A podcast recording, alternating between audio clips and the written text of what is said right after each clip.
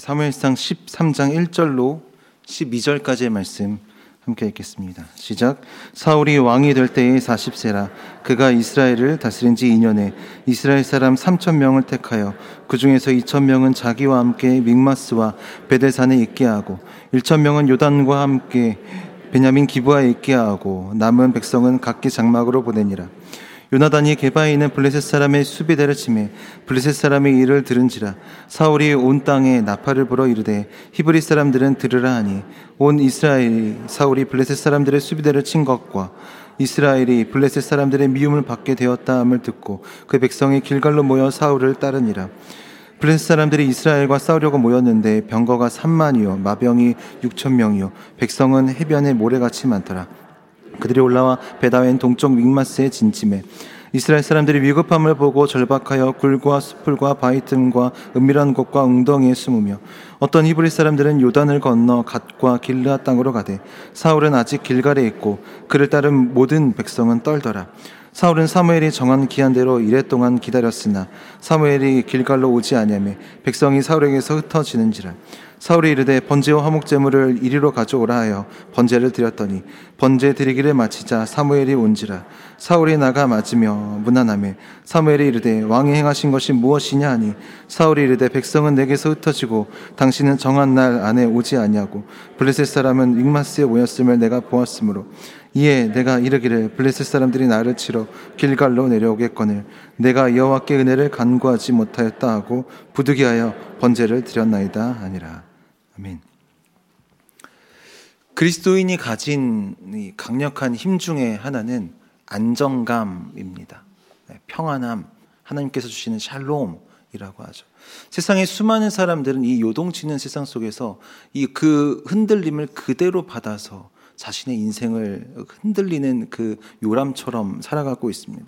이것을 바로 불안이라고 하죠.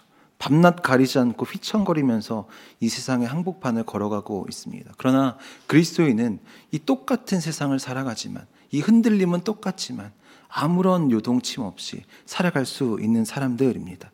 어떻게 그럴 수 있을까요? 우리의 손에 예수님의 손이 붙잡혀 있기 때문에 그렇습니다. 성령님이 늘 우리를 붙잡아 주시기 때문에 이 흔들리는 세상 속에서 우리는 휘청거리지 않고 정말로 올곧게 그 길을 걸어갈 수 있다라는 것입니다. 바로 이게 믿음의 길이죠. 오늘 우리가 계속해서 사울을 바라보고 있는데 사울은 어떠한 사람이었을까요? 안정적인 사람이었을까요? 아니면 어, 이 불안한 세상 속에서 그 불안감을 오롯이 다 받고 그렇게 살아가는 사람이었을까요? 과연 이 이스라엘의 초대왕 그는 잘 걸어가고 있을까? 우리가 말씀을 통해서 한번 살펴보도록 하겠습니다. 우리 13장 1절부터 4절까지의 말씀 함께 읽겠습니다. 시작. 사울이 왕이 될 때에 40세라. 그가 이스라엘을 다스린 지 2년에 이스라엘 사람 3천 명을 택하여 그 중에서 2천 명은 자기와 함께 믹마스와 베델산에 있게 하고 1천 명은 요나단과 함께 베냐민 기브아에 있게 하고 남은 백성은 각기 장막으로 보내니라.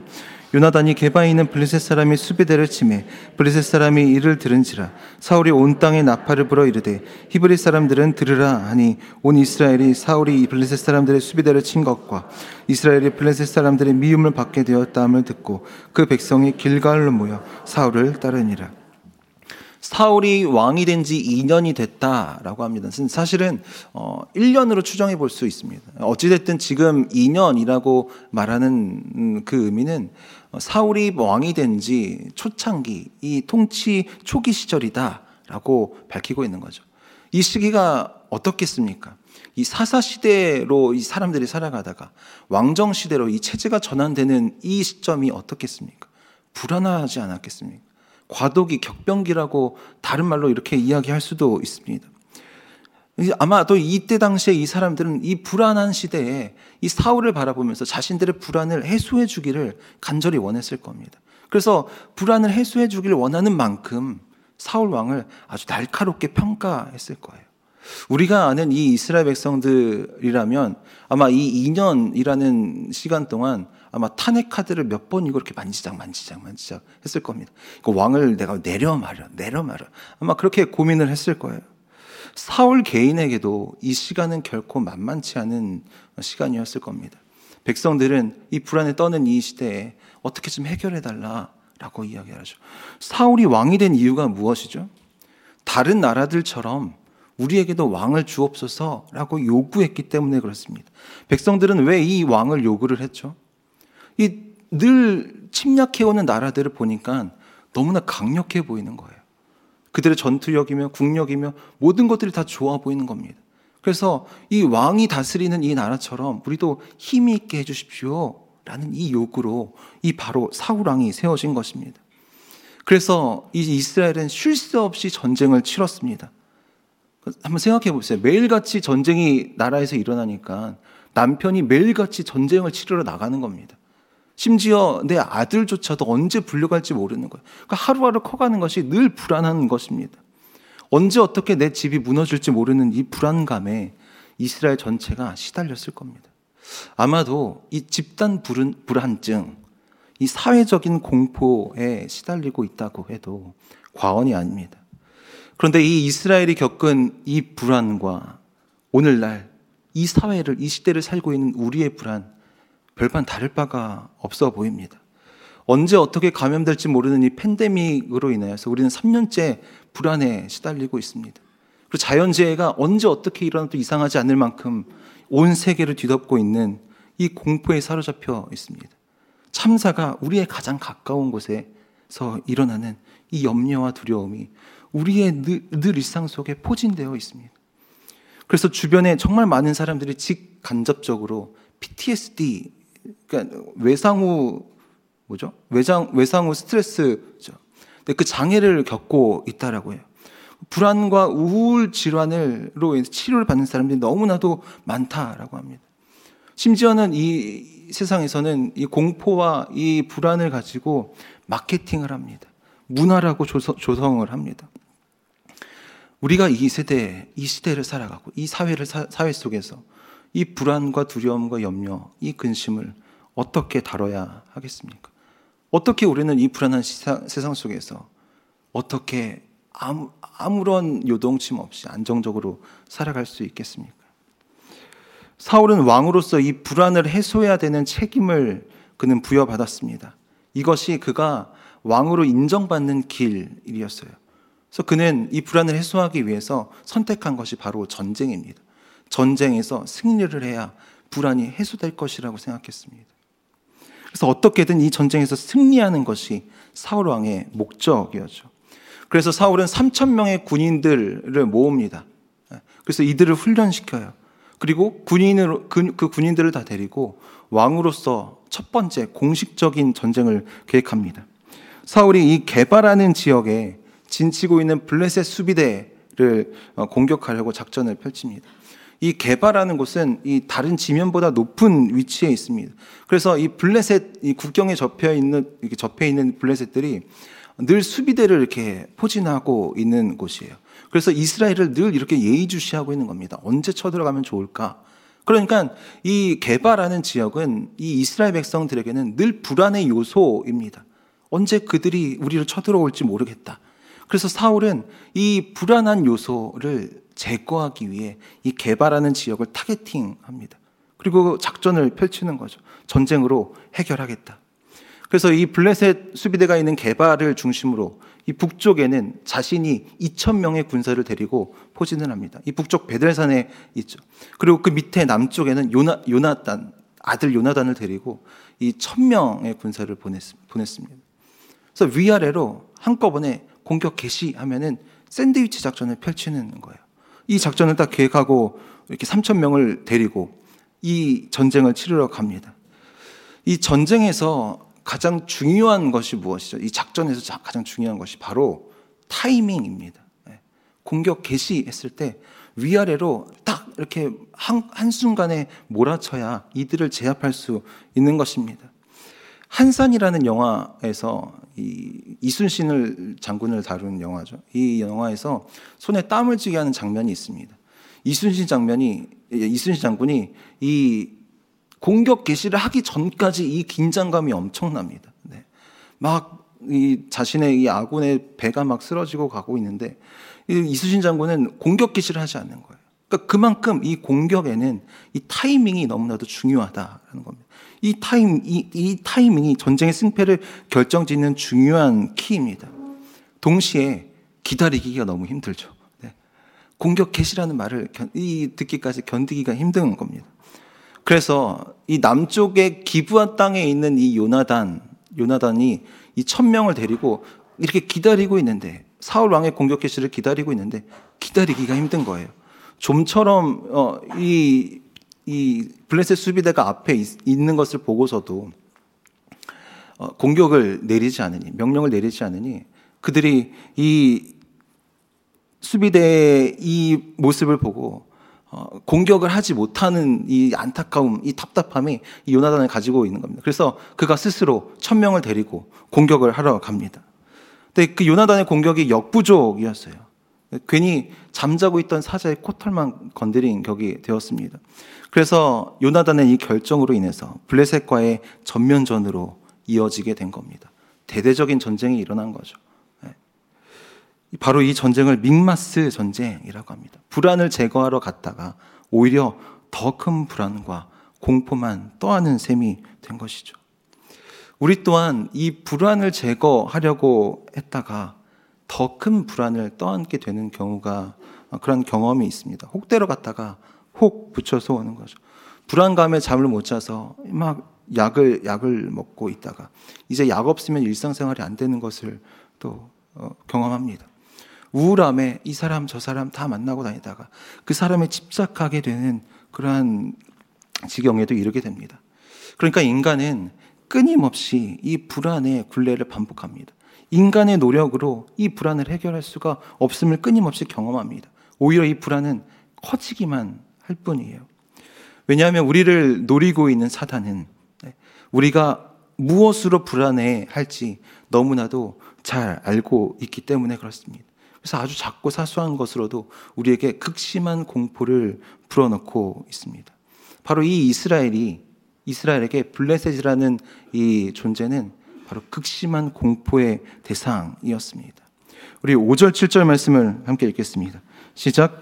블레셋 사람들이 이스라엘과 싸우려고 모였는데 병거가 3만이요 마병이 6천 명이요 백성은 해변에 모래같이 많더라.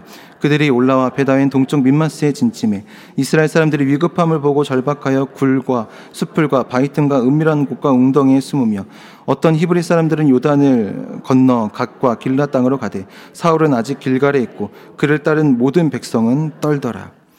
이 블레셋 에서 가장 뛰어난 기술이 무엇이냐면 철강 기술입니다. 철을 다루는 기술이 뛰어났어요. 그래서 전쟁에 필요한 뭐 칼이나 창이나 심지어는 전차, 전차까지 만드는 어, 강국이었습니다. 바로 이날 이 믹마스 전투에 출격한 전투력, 이 전차, 이 병거는 3만 대가 출전했다고 해요. 그리고 기병이 6천 명입니다. 6천 대입니다. 그리고 보병은 해변에 모래같이 셀 수 없을 정도로 많이 출전했다. 라고 표현합니다. 이 모래라는 단어는 최상급 표현입니다. 많아도 너무 많은 거예요. 예. 도저히 감당할 수 없는 수입니다. 바로 이 공포스러운 상황에 이스라엘이 놓여 있습니다. 그런데 이를 두고 6절의 말씀에 이렇게 기록하고 있습니다. 이스라엘 사람들이 위급함을 보고 절박하여 굴과 수풀과 바위틈과 은밀한 곳과 웅덩이에 숨매. 위급함을 보고 절박하다. 지금 이스라엘은 위급한 상황을 마주했습니다. 절박한 상태예요. 절박이 어떤 의미입니까? 막다른 길이라는 겁니다. 이제 끝났다라는 겁니다. 아, 이건 끝이다. 블레셋이 몰려오는 걸 보고서 이스라엘은 사울은 이 모든 사람들은 아, 이건 끝났구나. 바로 이 위급함과 절박의 상태 속에서 모두가 끝이라고 여기는 순간 사람들은 어디를 찾고 있습니까? 혼자 숨을 수 있는 곳을 찾습니다. 굴을 찾고요. 숲풀과 바위 틈과 은밀한 곳을 자신을 감출 수 있는 곳, 숨을 수 있는 곳을 달아납니다. 예수님이 이 검과 이 몽치를 든 무리에게 잡혀가시던 날 밤에 제자들은 마치 이스라엘 백성들처럼 이렇게 달아나기 시작합니다. 예수님이 잡힌 것이 제자들에게는 아마 위급한 절박함, 막다른 길, 끝이었을 것이라고 생각했을 거예요. 그래서 이들의 이 제자들의 달아남 속에는 끝이라는 의미가 담겨 있습니다. 제자들은 주랭랑을 치면서 아, 이제 끝났구나. 예수님의 시대는 끝났구나. 예수님과의 나의 관계는 이걸로 끝이구나. 라고 생각했을 거예요. 그런데 모두가 그 끝을 말하는 순간, 그 끝을 살아가는 순간 예수님이 다시 찾아오셔서 시작을 선언을 하시죠. 내 양을 먹여라. 말씀하십니다. 그러니까 세상을 살아가면서, 살아가면서 우리는 아, 이제 끝났구나. 내 인생 이제 끝이구나 하는 순간 우리는 누구를 찾아가야 합니까? 예수님을 찾아가야 합니다. 예수님께 시작을 선언받아야 합니다. 왜냐하면 예수님은 이런 분이십니다. 우리 히브리, 히브리서 10장 20절 말씀을 함께 읽겠습니다. 시작. 그 길은 우리를 위하여 휘장 가운데로 열어놓으신 새로운 살 길이요. 휘장은 곧 그의 육체니라. 바로 이 새로운 살 길이신 예수님께로 가면 우리는 살게 됩니다. 우리에게 다시 시작을 선언하세요. 네. 불안으로 인하여서 막다른 길에 절박하고 위급한 상황에 놓인 우리에게 시작을 선언하시는 겁니다. 그래서 우리는 매일같이 예수님께 찾아와 기도하는 겁니다. 막다른 길에 몰렸을 때, 끝이라고 할 생각될 때, 불안과 공포에 가득한 그 순간에 예수님을 찾아가는 것이죠. 그리고 다시 일어나는 것입니다. 요즘 청년이라는 단어 앞에 붙는 수식어 중에 하나가 은둔 청년, 고립 청년이라는 단어를 참 많이 사용합니다. 서울에만 13명, 13만 명의 고립 청년이, 은둔 청년이 있다고 해요. 이 고립의 이유를 조사해 보니까 다 불안입니다. 취업과 진로에 대한 불안, 뭐 관계의 이 관계로부터 오는 이 불안, 부모와의 갈등에서부터 오는 불안. 그래서 이 불안의 요소들로부터 자신을 자가격리시키고 있는 겁니다. 그래서 고립되고, 그래서 은둔하는 겁니다. 한 기관에서 이 청년들에게 어떻게 하면 이 은둔 생활을 끝낼 수 있을까? 가장 필요한 것이 무엇입니까? 라고 조사를 해봤습니다. 그랬더니 가장 필요한 것으로 손꼽는 것이 첫 번째가 경제적 지원입니다. 이 은둔 청년의 절반 이상이 57%가 다 이 돈이 있으면 내가 이 불안을 끊어낼 수 있을 것 같습니다. 은둔 생활을 청산할 수 있을 것 같습니다. 라고 합니다. 여러분, 돈 있으면 안 불안하십니까? 돈이 이렇게 있어 보지 않았어도 예, 잘 모르시는겠지만 어, 돈이 있으면 불안하죠. 더 불안하죠. 그리고는 이들이 또 필요한 것이 바로 심리 상담, 뭐 병원 치료, 막 이러한 여러 가지 필요들에 대해서 이렇게 조사한 것을 보았습니다. 여러분 정말 이 불안한 세대, 이 시대, 이 사회 속에 가장 필요한 것, 가장 필요한 분이 누구십니까? 예수님이 가장 필요합니다. 시작을 명하시는 예수님이 가장 필요하세요.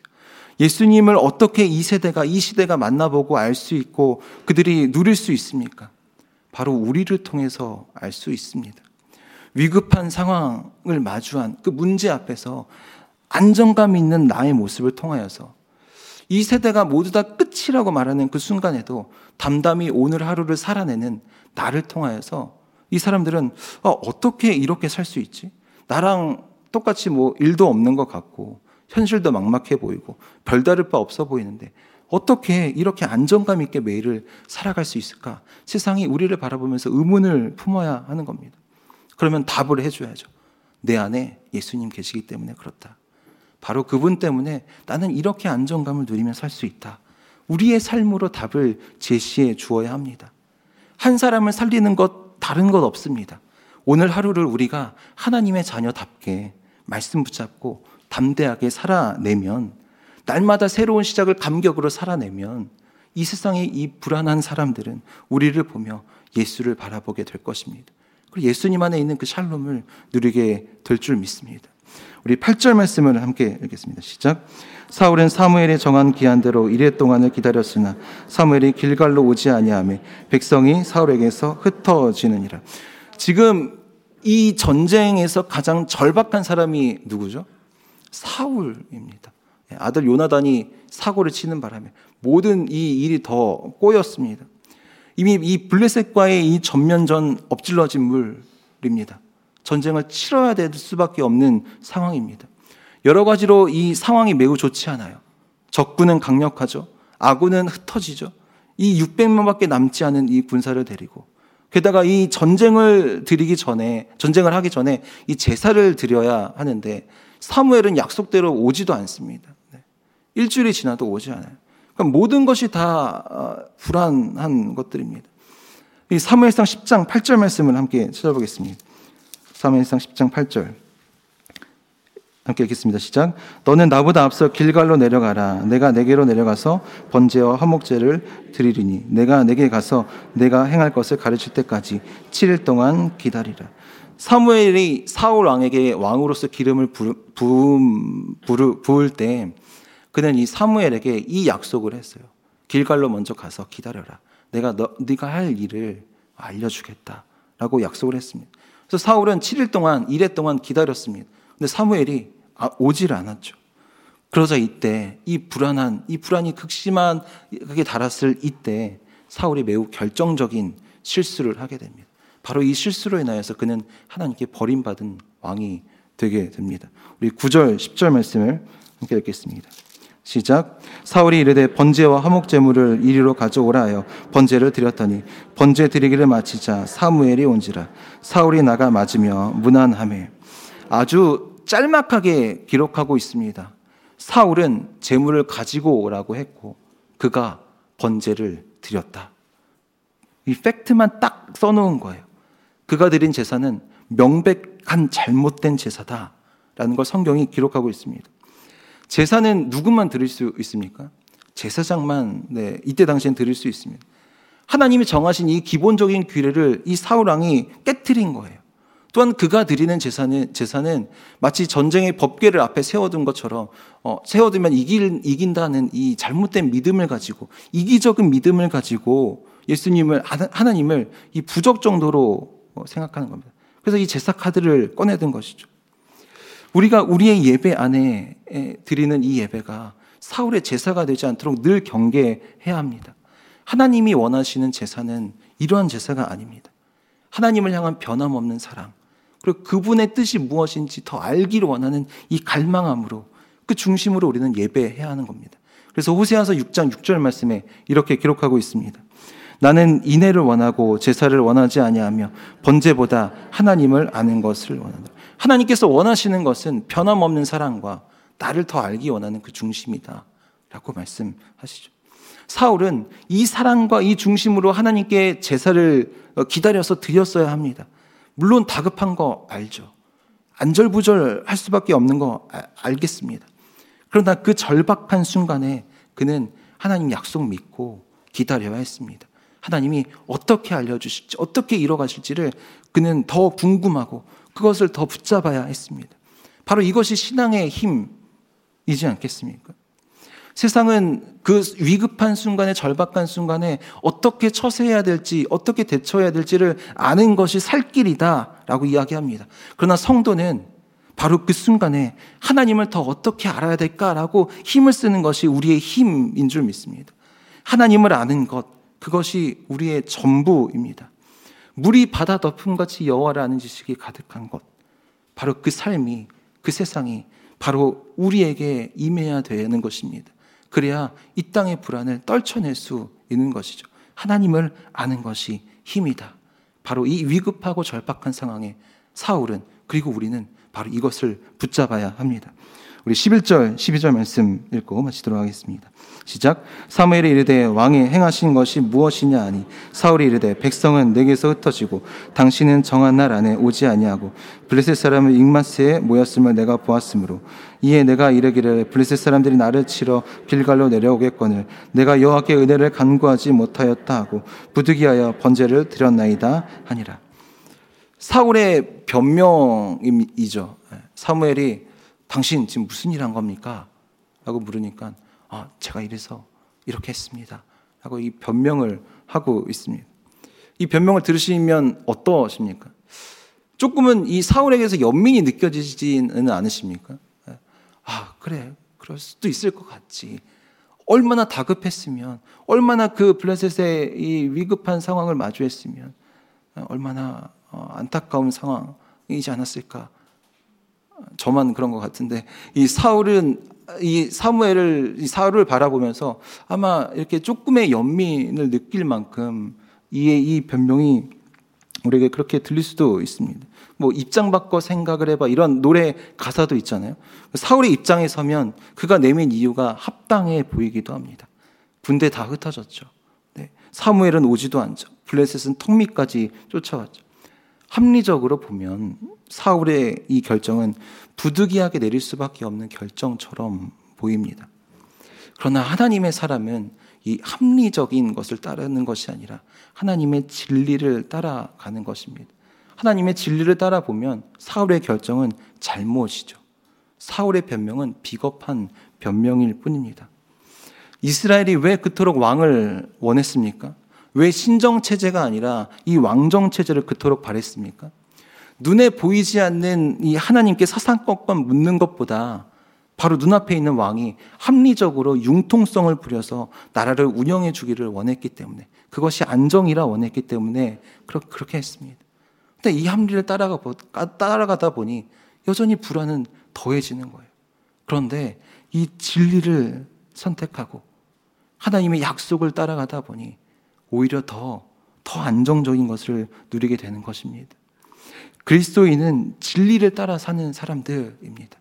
합리를 따라 사는 산 사람이 아니죠. 그래서 에베소서 6장에 하나님께서 이 전신 하나님의 전신갑주를 취하라라는 이 이 메시지 속에 진리가 어디에 위치해 있어야 되냐면 에베소서 6장 13절 말씀에 그런즉 서서 진리로 너희 허리띠를 띠라라고 말씀하시죠. 진리로 허리띠를 차는 겁니다. 여러분 허리가 코어잖아요. 우리 신체 중심이 바로 어, 코어 허리입니다. 사람이 견고하게 설 수 있는 힘이 어디서부터 나오죠? 바로 이 중심, 허리, 코어에서부터 나옵니다. 그러니까 진리로 우리의 인생, 우리의 믿음을 어, 매면, 허리띠를 매면 어, 이 요동치는 세상 속에서 흔들리지 않는다라는 겁니다. 견고히 서 있을 수 있다는 것이죠. 그러니 진리에 붙들리면 내 마음을 파고드는 이 불안을 떨쳐낼 수 있게 되는 것입니다. 순간마다 엄습해 오는 이 공포와 이 두려움에서부터 이 진리로부터 오는 이 힘으로 우리는 담대하게 살아갈 수 있다라는 것이죠. 그래서 우리가 이 진리의 말씀을 매일같이 읽는 거잖아요. 이 말씀으로 매일같이 예수님을 따라가는 것입니다. 합리를 따랐다면 아마도 이 아침에 센터에 가셔서 아마 땀을 흘리고 계셨을 겁니다. 그리고 직장에 출근을 하셨겠죠. 근데 진리로 그 진리를 허리띠에 메고 오늘 하루를 시작하니 바로 그 불안한 세상 속에서 또 우리는 안정감을 누리는 그리스도인으로서 살아갈 수 있게 되는 것입니다. 우리의 인생이 마치는 그 순간까지 바 로 이 진리를 붙잡고 약속을 기다림으로 하나님의 말씀대로 살아가는 저와 여러분이 되기를 소망합니다. 그래 어떠한 위급하고 절박한 순간에도 하나님 말씀 붙잡고 샬롬을 누리며 사는 우리가 되기를 간절히 소망합니다. 함께 기도하겠습니다. 하나님, 이 불안한 시대, 이 사회 속에서, 이 세대 속에서 하나님, 우리는 결코 흔들리지 아니할 그 이유가 하나님이 나의 하나님이시기 때문에 그렇습니다. 주님이 나의 왕이시기에 하나님, 우리는 흔들리지 않고 오늘을 살아갈 수 있습니다. 그리하여 나의 이 믿음으로부터 오는 이 평안함, 이 안정감, 이 샬롬을 하나님, 우리가 이 세상 가운데서 어, 예수를 알지 못하는 이들에게 정말 불안에 떨고 있는 이들에게 우리의 삶으로 예수를 증언하고 주님 그 샬롬을 전하며 나아갈 수 있는 주님의 자, 자녀들이 되게 하여 주옵소서. 이제는 우리의 길과 진리요 생명 되시는 우리 주 예수 그리스도의 은혜와 우리에게 참 평안을 허락하여 주신 하나님 아버지의 그 크신 사랑하심과 이 불안한 세상 속에서 언제나 우리를 붙잡고 계시는 성령님의 내주하심이 흔들리지 않고 온전히 진리에 매여 하나님만을 바라보며 살기로 결단하는 주의 형제자매들 위해 이제로부터 영원까지 함께 계시기를 간절히 축원하옵나이다. 아멘.